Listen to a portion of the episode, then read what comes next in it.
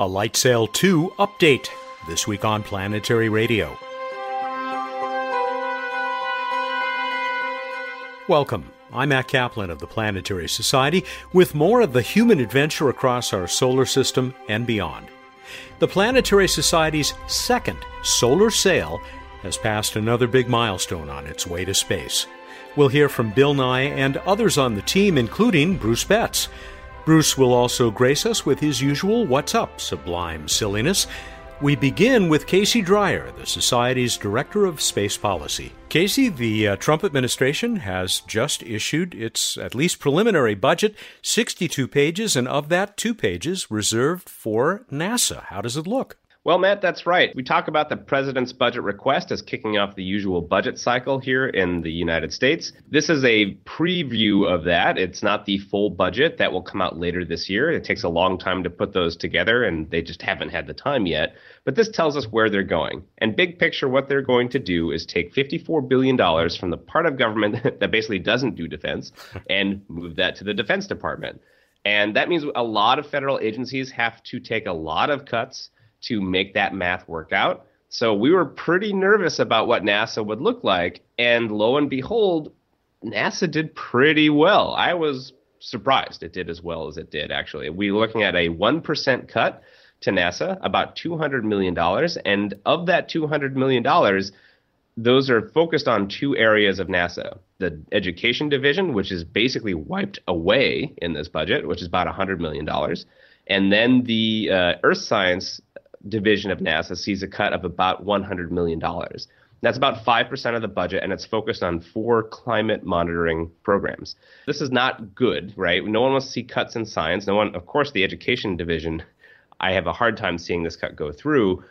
But if you had told me the day after the election that the Earth Science Division at NASA would be funded at $1.8 billion by this Trump administration, I would not have believed you. I would have thought that was mm-hmm. way too optimistic. So this is actually a pretty good starting condition given the context of the overall hostility to climate science that we're seeing from this administration. So we can breathe a sigh of relief in a number of areas, but there is at least one other big project that's been talked about for years, which uh, appears to now finally be dead. ARM, yes, the asteroid redirect mission would be officially dead in this budget. This one was not unexpected. I'd, I'd, say almost everyone thought this mission would go away, myself included. It was being pushed further and further into the 2020s. It made less and less sense in the context of what NASA's goal was, either Moon or Mars. And it was tied with the previous administration. So that would be dead. And I want to emphasize this is a budget proposal, right? This is not immediately effective. Congress takes this as its starting conditions does its own thing and passes that budget ideally in time for the new budget cycle, new budget year in October 1st of 2017. So there's a long way to go from here to the end of the fiscal year. This is just the beginning and setting the initial terms of that debate. We will see a lot more work being done by Congress. And of course, we will be there as the advocacy and policy program of the Planetary Society, pushing to keep NASA from getting cut at all and to put more money back into science. That's Casey Dreyer, the Planetary Society's Director of Space Policy. He has a much more detailed analysis piece, a blog post at planetary.org, where you can also find a, an overview of this preliminary budget from the administration by our colleague, digital editor Jason Davis.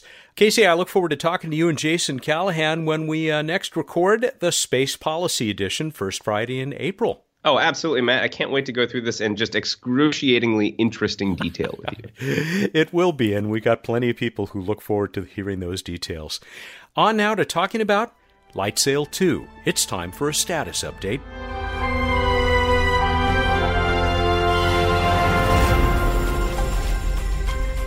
March 14th, 2017, saw another big step toward the launch of a revolutionary spacecraft that will sail on the light of the sun.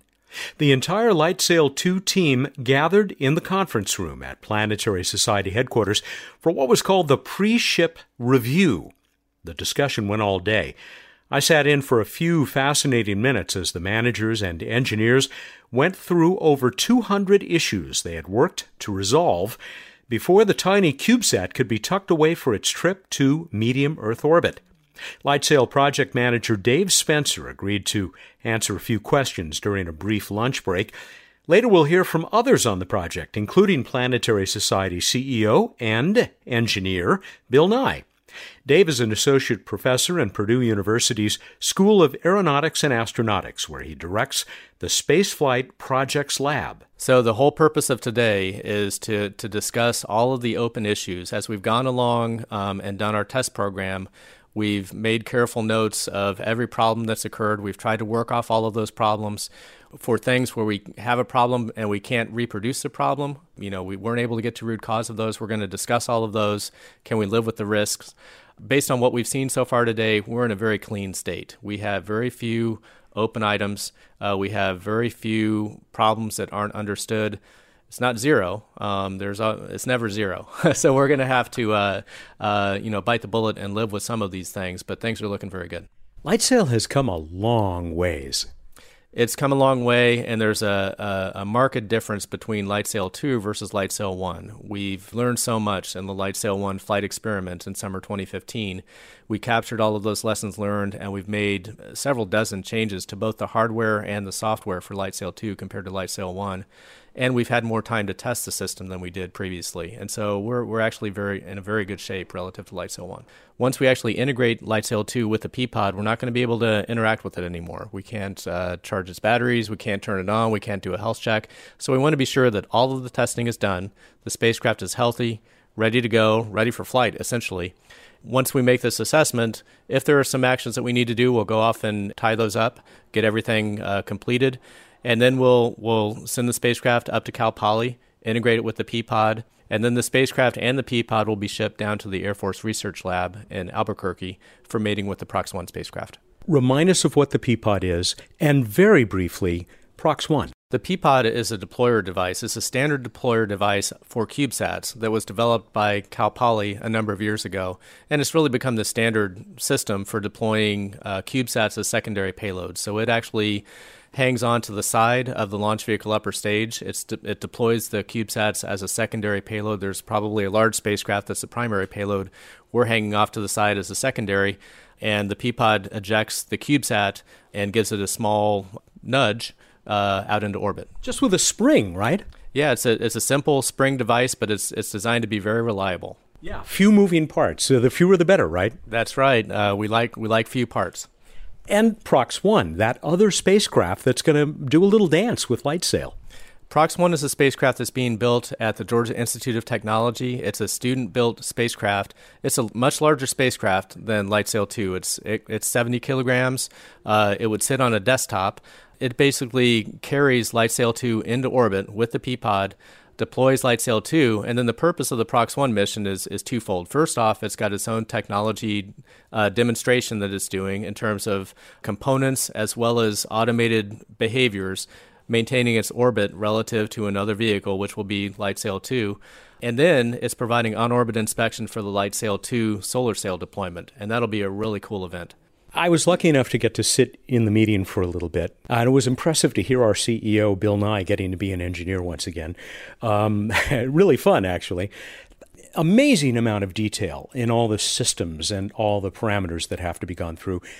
How did that compare to similar meetings that you may have been in for spacecraft that cost, you know, rather than a million or two, hundreds of millions of dollars? Right. My, my background is in planetary robotics. And so I've worked with missions to, to Mars, missions to comets that do cost on the order of hundreds of millions of dollars.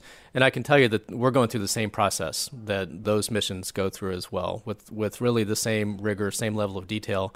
The spacecraft is not as complex. From that aspect, we don't have as many items to verify as we go through our requirements. We don't have as many requirements. We don't have as many components. But the level of rigor and the completeness with which we're going through this process is very similar.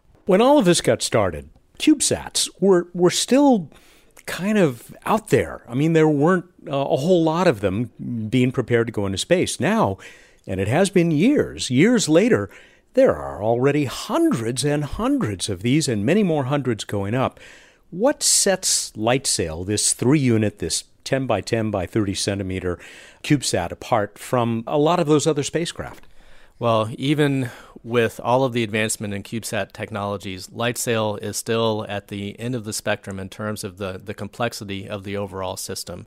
Um, packing this 32 square meter solar sail into a very small small portion of this three unit CubeSat and deploying it and having the ability to control the orientation of the solar sail that's still at the extreme end of what's what's being done in terms of CubeSat technology today. So that that's what sets us apart. So the rest of the industry uh, still has reason to be watching what happens with LightSail too. They might be learning how to do similar things for their purposes. Well, I think that's that's definitely true, and uh, there are other missions that are planned that NASA is actually going to fly using solar sail technology from three-unit CubeSats. We've been working uh, with them, uh, with uh, the NEA Scout folks at Marshall Space Flight Center. They're planning to launch in a, in a couple of years, and they're very interested in what we're doing on LightSail, and we're working with them to pass on information. So, how do you feel? I feel great, and uh, like I said, it's uh, it's a market difference from Lightsail One. Uh, Lightsail One, you know, we knew we were launching with some some significant risks items uh, still open. For Lightsail Two, I think we're in a much better risk posture. Still going to be a tough mission. Uh, it's never easy, but uh, I think we're in as good of a position as we could be. Best of luck, Dave. Thanks so much. Okay, thank you. Dave Spencer, Lightsail 2 project manager, speaking outside the spacecraft's pre ship review meeting at the Planetary Society. Just ahead are two young Lightsail team members and Bill Nye the Science Guy. This is Planetary Radio. Where did we come from? Are we alone in the cosmos?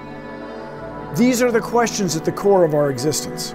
And the secrets of the universe are out there, waiting to be discovered. But to find them, we have to go into space. We have to explore. This endeavor unites us. Space exploration truly brings out the best in us, encouraging people from all walks of life to work together to achieve a common goal, to know the cosmos and our place within it. This is why the Planetary Society exists. Our mission is to give you the power to advance space science and exploration.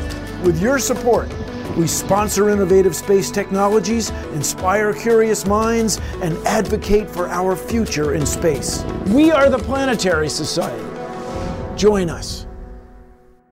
Welcome back to Planetary Radio. I'm Matt Kaplan. So many of you have asked for a report on the progress of LightSail 2, the innovative solar sail CubeSat from the Planetary Society that will soon attempt controlled flight high above the Earth. We heard from project manager Dave Spencer before the break. Two more attendees at the recent pre ship review meeting have been working on light LightSail since they were students at Cal Poly San Luis Obispo. Now they work for the company that has been another key part of the light LightSail collaboration. I am Stephanie Wong, and I work at Ecliptic and on the light LightSail project, I work on the mechanical systems as well as integration and testing. Hey, I'm Alex Diaz. I'm also with Ecliptic, and I work on the avionics system for light LightSail. You've been with this a long time, Alex. I think you have too, haven't you, uh, Stephanie? But how many years, Alex? it's uh, got to be going on six, five or six years. so we're excited to launch the spacecraft and uh, move on with life. Why would you want to move on after a triumph like this?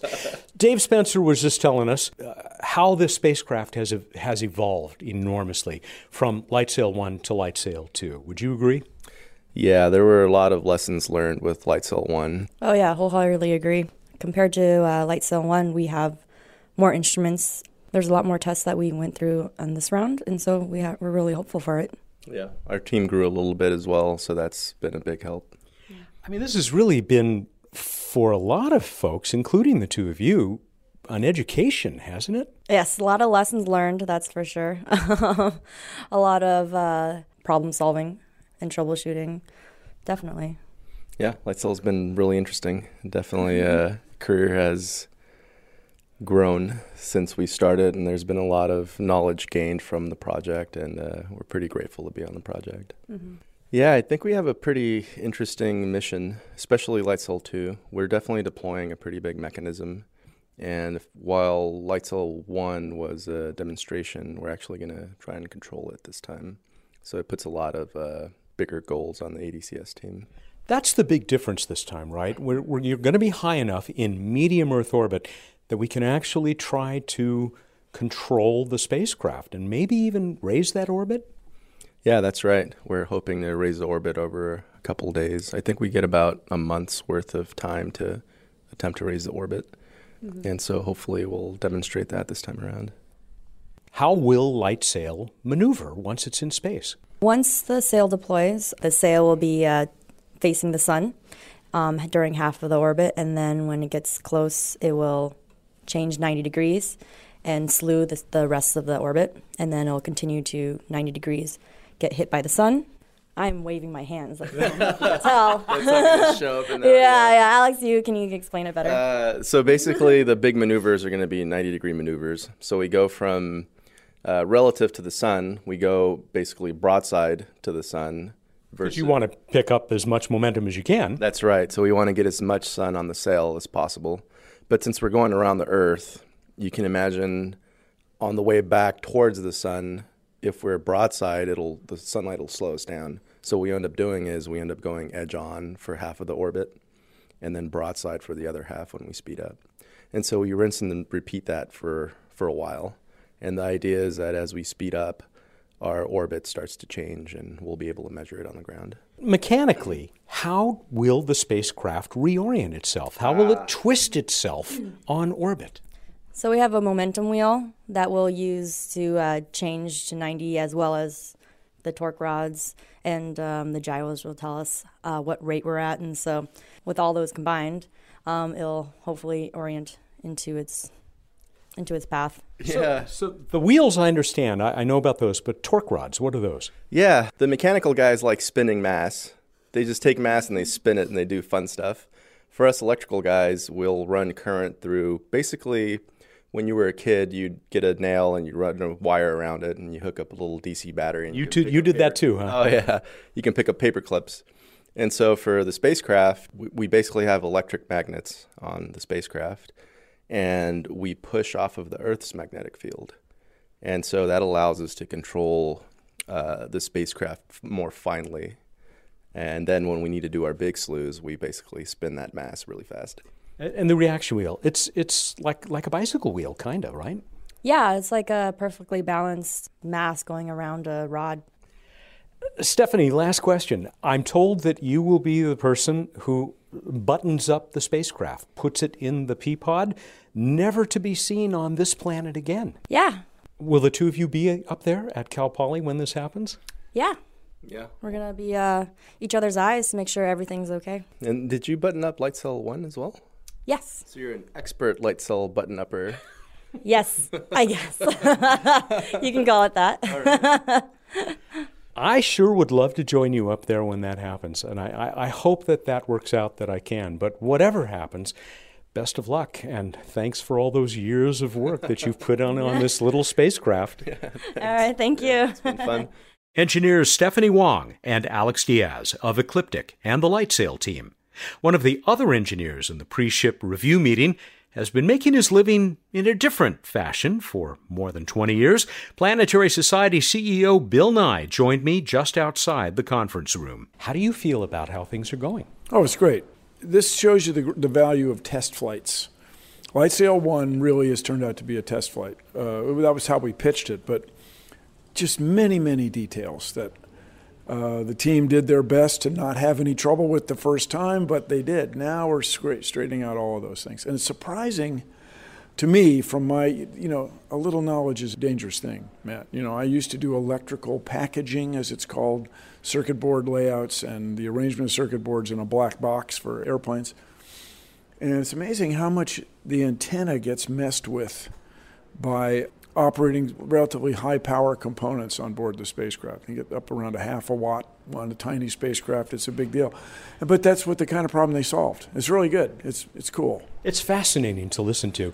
I missed a story in there. I missed recording it, but I got to hear you talk about it. That and it went back to your days as a oh, student oh, of engineering, and it was like, wow, he really man. is an engineer. Oh yeah, okay, yeah, but not just a student young man. I worked on airplane autopilots and this other thing. And you guys, I had one very eccentric professor, Richard Phelan, Dick Phelan, who insisted that this classic way to control something, be it your elevator uh, arriving at the floor precisely, not overshooting. You ever gotten off an elevator where there's a little step up or a little yeah. screws up? Okay, he had a thing to correct that. Whether you're making beer in Delaware at an industrial brewery or orienting a spacecraft with respect to the Earth's magnetic field or the sun they have the same problem. The problem is addressed with the same mathematics. So it's a proportional integral derivative controller, PID controller. And Dick Phelan said, You guys, this is not the way to do it because you're integrating a signal that you just differentiated. Any noise in the differentiated signal, it gets amplified. People, people, people. And so once in a while, people stumble on to Dick Phelan's idea, which he called pseudo derivative feedback. Other people made up other letters for it, but every time it comes up for me, it, how long has it been? 40 years. It still gets me every time that guy came back. He didn't use Laplace transforms, people. Imagine doing control without Laplace transforms. You heard me. I am it's so, shocked. It's so crazy. I can't even. The dogs are sleeping with cats. It's, it's just nuts out there. Yeah. Is this one of the reasons why this project is still so much fun for you? Uh, yeah, I guess. No, plus you guys, it's just it's my old it's yeah, you're right. It's the old engineering, you know, little circuit boards, aircraft or aerospace things, all the requirements, of electromagnetic field interference, all this stuff. It's really fun for me, man. It is. But these guys are experts, and when it comes to the software, I am 25 years late. Okay, but I get it. I follow it. You know, this whole signal compression thing and all that, that's after my time mostly, but I get it. The big thing is they've addressed the known unknowns. Let's put it that way. That's all getting figured out because they've had time, and they had time because they were getting paid. They were on a salary because of support from listeners like you. So thank you out there for supporting our LightSail 1 spacecraft and LightSail 2. And LightSail 2 is it's going to send down real nice pictures. We're going to increase the orbital altitude, get the orbit bigger using the pressure from the sun. And uh, I'm very, very excited about it. Everybody asked me, Bill Nye, CEO of the Planetary Society, when are you going to fly? When is this going to fly? So we are on the manifest. We'll be loaded into a rocket, but we do not have control over when that rocket flies. The rocket is the second Falcon Heavy from SpaceX. Falcon Heavy for lifting heavy things our spacecraft is not especially heavy, but we're secondary among with a, along with a bunch of other heavy stuff. So this is very exciting, man. And, and these meetings, it's very nice of these guys to let me sit in, frankly, because I, um, I'll say just ignorant things, and they're very patient about it. I think they're honored, actually. No, it's cool. It's really cool. And so uh, th- I just want to thank the listeners again and the members of the planetary and our community. A lot of people visit our website and support us without joining, but we invite you to join because the benefits are so fabulous. And I defy you to watch the last planetary post with Bob Picardo, Robert Picardo, and Tim Russ, both Star Trek, Star Trek Voyager actors, and not laugh out loud. I defy you. It's pretty darn funny. We were just watching it uh, during the lunch break here in the meeting, and I better let you get back in oh, there. Yeah, There's no yeah, telling what you might be oh, missing. Who knows? Yes, they need me. No, it's really nice. It's good to see you, Matt. Thank you again, everybody. Let's go to What's Up on Planetary Radio for another visit with the Director of Science and Technology for the Planetary Society. Bruce Betts is the Program Manager for LightSail. Welcome back. Thank you. You were obviously in that all day meeting, that uh, pre ship review that we've just heard from uh, Dave Spencer and other people about, including the boss, Bill Nye. Uh, what's your impression uh, since uh, we spoke to them before the meeting was over? Uh, the bottom line is that we're in very good shape. Could ship now if we needed to, but since we have the time, there are some minor issues that we knew about and that came up in the review that we want to look into, and then additional tests, test, test, test as much as we can uh, on the ground, uh, so we uh, don't have to test things in space. We'll keep people up to date, of course. I, I, you know, I told Alex and Stephanie that I'd like to go up there when the uh, spacecraft gets buttoned up. Uh, somebody said that that may now not happen. Oh, actually, I read this uh, from Jason Davis, who also has an update in the blog at planetary.org, that that buttoning up may not happen now until uh, May or late May. Yeah, I think it'll probably be in the in the May timeframe. We're just one piece in a very large process that culminates in a Falcon Heavy rocket. Uh, we tie our schedule to everyone else's schedule, and right now we uh, there's no point in shipping before roughly May. Well, good luck to us and uh, everybody else who are going to ride that big rocket. Tell us what they're going to find up there in the sky if they were up there tonight. nice segue. I tried. well, if they were uh, up there, I can't do this. In the early evening, if you look over low in the west, uh, you'll notice we we pretty much we've lost Venus. Don't worry, it'll be back in the morning sky soon. Did they but look behind the refrigerator? Because that's where I find things. Oh, huh. No, I will pass that along. no, I don't think you understand. We didn't literally lose it. We know where it is. We just never mind. So anyway, uh, Mars is low in the fairly low in the west, looking reddish and uh, visible in the first couple hours after the sun sets. And for the next uh, two or three weeks, you can actually pick up uh, hard to find Mercury, usually the hiding planet. It will be below Mars and even closer to the horizon and looking whitish and brightish. Uh, but you can check that out in the next couple weeks. And then we've got Jupiter up in the early early evening in the east, and then Saturn up in the pre-dawn in the south. It, it's bouncing around. We move on to this week in space history. Hard to believe for uh, some of us that it was 20 years ago that comet Hale Bopp made its closest approach to Earth. Uh, one of the last brightish naked eye comets that we had. Hard to believe indeed, though I remember it pretty well. I was I actually got to see it from a plane, out the window of a plane. Wow, cool. How'd it look? It looked cool. okay. I had I had binoculars. They helped. Uh, you wait. I'm sorry. You brought binoculars onto the plane to check out the comet. It's a long story. We had. I was on a trip for a previous job. We knew the comet was going to be up in the sky, and that if we got lucky, we would see it. I brought my binoculars. Nice. Way to plan ahead. Yeah. Speaking of planning ahead in no way whatsoever, we move on to Random Spaceman. Lovely. So, New Horizons, the hero of the Pluto system, will next visit the object 2014 MU 69. I thought people might be interested in why it's named 2014 MU 69. That is its provisional designation. It indicates when it was discovered and what number object it was during the period. It was discovered in 2014. That's the easy part. And the first letter tells us what half month of 2014 it was discovered. Each half month is lettered starting with A. So M indicates between June 16th and June 30th. And then there's kind of a rather contorted system I won't go into that the U69 indicates it was the 1,745th object discovered during that period. Wow. Thank you. That's uh, very educational. Someday we'll get another name and it will all be lost to the land of random space facts. we move on to the trivia contest. I asked you, what is the diameter of the primary mirror on the very successful infrared telescope in space, the Spitzer Space Telescope? How'd we do, Matt? Big, big response. Anna Grunseth. Anna Grunseth in Green Bay, Wisconsin. Go Packers. Oh.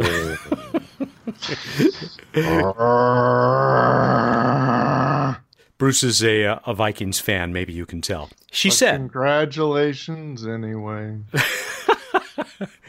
Anna said, It's not big by JWST, James Webb Space Telescope standards, but Spitzer's 85 centimeter primary mirror is one of the, ready, coolest mirrors around.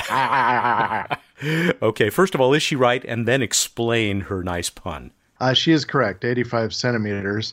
Uh, this Spitzer Space Telescope carried a, uh, a low temperature coolant on board that cooled, although it primarily was used to cool the, the uh, detector, but also uh, uh, trying to keep the everything as cool as possible because that increases your sensitivity when you're doing infrared observations where depending on your wavelength, you're basically detecting heat. So the more you can cool what you're using, the better Well, congratulations, Anna. You are going to get that planetary radio t shirt. I bet you might want one, uh, the new ones in the women's style, and a Planetary Society rubber asteroid.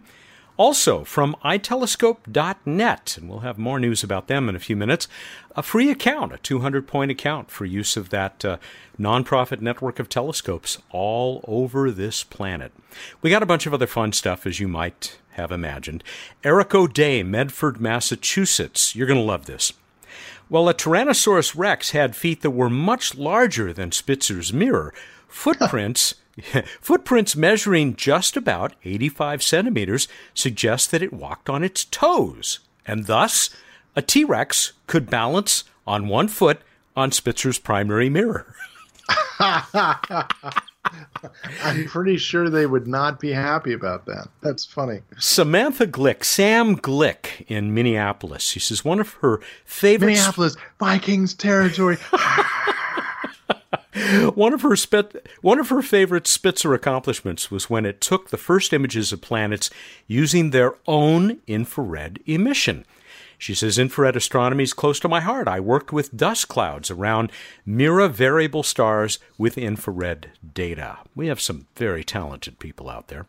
We do uh, indeed. Mel Powell, Sherman Oaks, California. Uh, 85 centimeters, yeah, or the width of 11.15 hockey pucks. Bec- because we need to get a hockey game going on Enceladus, and hockey doesn't get nearly enough coverage on planetary radio. Well, Mel, you you've partially solved that uh, challenge, and I don't think it'll be mentioned again for a very long time.